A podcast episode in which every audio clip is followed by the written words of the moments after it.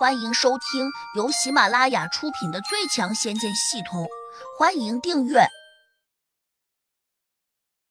第七百五十一章：神笔现神威。直到现在遇到了胡杨，他才觉得自己重获了生命。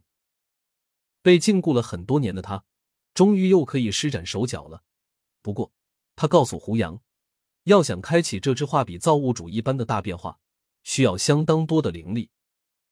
当然，如果只是用画笔制造一些小山小河，还是容易办到的。这画笔可以制造高山大河。胡杨有些惊讶，顿时就来了兴趣。怎么造？画。小猴子告诉胡杨，想要什么就画什么。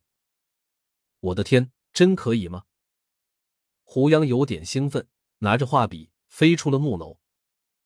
麦子正带着人在砍树，小婉在旁边观望。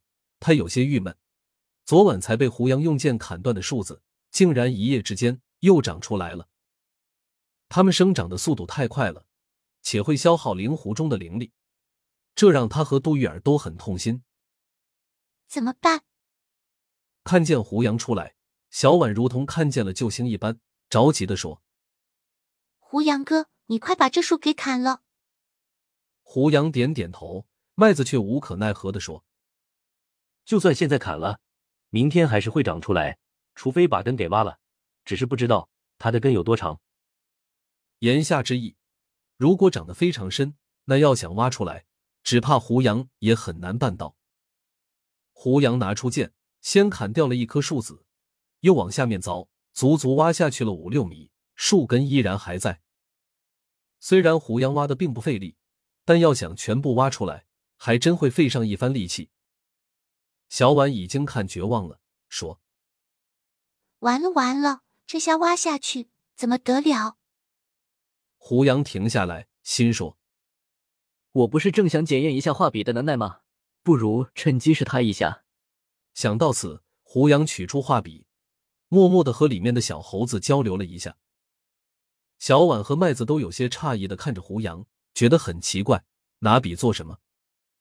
写一个封印吗？麦子小声的嘀咕了句：“封印倒真能禁止大树生长，但是要做一个封印，需要很多法力，而且还得拿法宝压制住。为了一棵树子，多不划算啊！”他的话未说完，胡杨早已经一笔画下去了。他的身前虚虚的出现了一片光秃秃的大石头。画石头做什么？小婉也有些惊奇。就在这一刻。胡杨笔锋一勾，那片如同虚影一般的石头瞬间砸落下去，只听得“轰”的一声大响，竟直接砸进了地面，也不知陷下去有多深。小婉和麦子立时惊得目瞪口呆，小婉更是吃惊的叫了起来：“这是什么法术？太神奇了！我也要学！”胡杨恍若没有听见，一笔一笔的滑落下去，一片石头如雨点般砸开了两边的树木。生硬硬的挤进了地下。小婉和麦子以及那些农夫，个个都赶紧往后退。只过了片刻功夫，两排足足有一人多高的大石头便在这林中形成了一个坚固的通道。通道的一头连着灵湖，另一头连着木楼。小婉和麦子都瞪大了眼睛，难以置信的看着这一幕。听到外面轰隆隆的响声，杜玉儿探头出来观望。这一看，正好看见木头从地下长出来。他所处的角度不同，因此看见的情景也不一样。但他和小婉的感受却是相同的，都很震惊。虽然他也是个修炼中人了，但却还是接受不了这种恍若神话般的现象。别说他们有些惊骇，就连胡杨也觉得不可思议。这种感觉如同造物主一般，让他心里舒服极了。只是。他绘画的功底一般，画出来的石头甚至还有些丑陋，但他依然很兴奋。如果不是突然感到体内法力有点虚脱，胡杨还想多画几笔，把整个灵湖都给围起来。放下画笔，胡杨盘腿坐在石头上，深吸了几口灵气，微微运功，补充了刚才损耗掉的法力。小婉和杜玉儿已经围上来了。胡杨哥，那支笔怎么如此厉害？能不能教我画一下？小婉期待的看着胡杨问：“你画不了，就算我叫笔魂听你的，你的法力也够不了。”胡杨委婉的说道：“实际上，气魂很多时候都是很骄傲的，他们轻易不会听从非主人外的其他人的指挥。”小婉有点失望，却又说：“你能不能给我画一只漂亮的小鸟？最好是画只凤凰。我听麦子大叔说。”凤凰非常美丽，他一定会和我做朋友的。画凤凰，胡杨愣了下，说：“我试试。”他拿着笔，仔细思考了下以前看过的凤凰图片，便画了几笔，但是却并没有画出一只鸟来。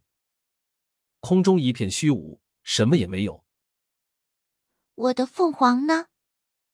小婉左看右瞧，胡杨也有点困惑。只好分出神识去问画笔里的气魂小猴子。他不假思索的告诉胡杨，他处于幼年期，暂时没办法帮胡杨创造一只凤凰出来。他不只是画不出凤凰，甚至画不出一个活物。言下之意，他能画山、画水、画天上的云朵，甚至能画出一些花草树木，但就是不能画动物、人类和昆虫之类的。胡杨只得把这个意思告诉了小婉。行，那你给我画一个小花园，里面最好要有茉莉香花，那样我每天就能闻见沁人心脾的花香了。胡杨二话没说，马上走到小楼下面，抡起笔就画。只可惜他的画工太一般，画出来的茉莉花只是形状相似，却没有香味，这让小婉有点郁闷。胡杨也点奇怪，为何画不出有香味的茉莉花呢？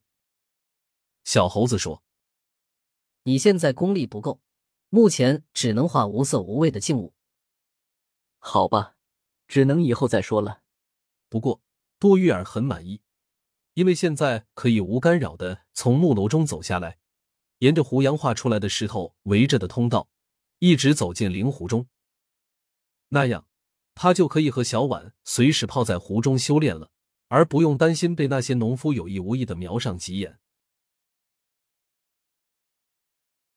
本集已播讲完毕，请订阅专辑，下集精彩继续。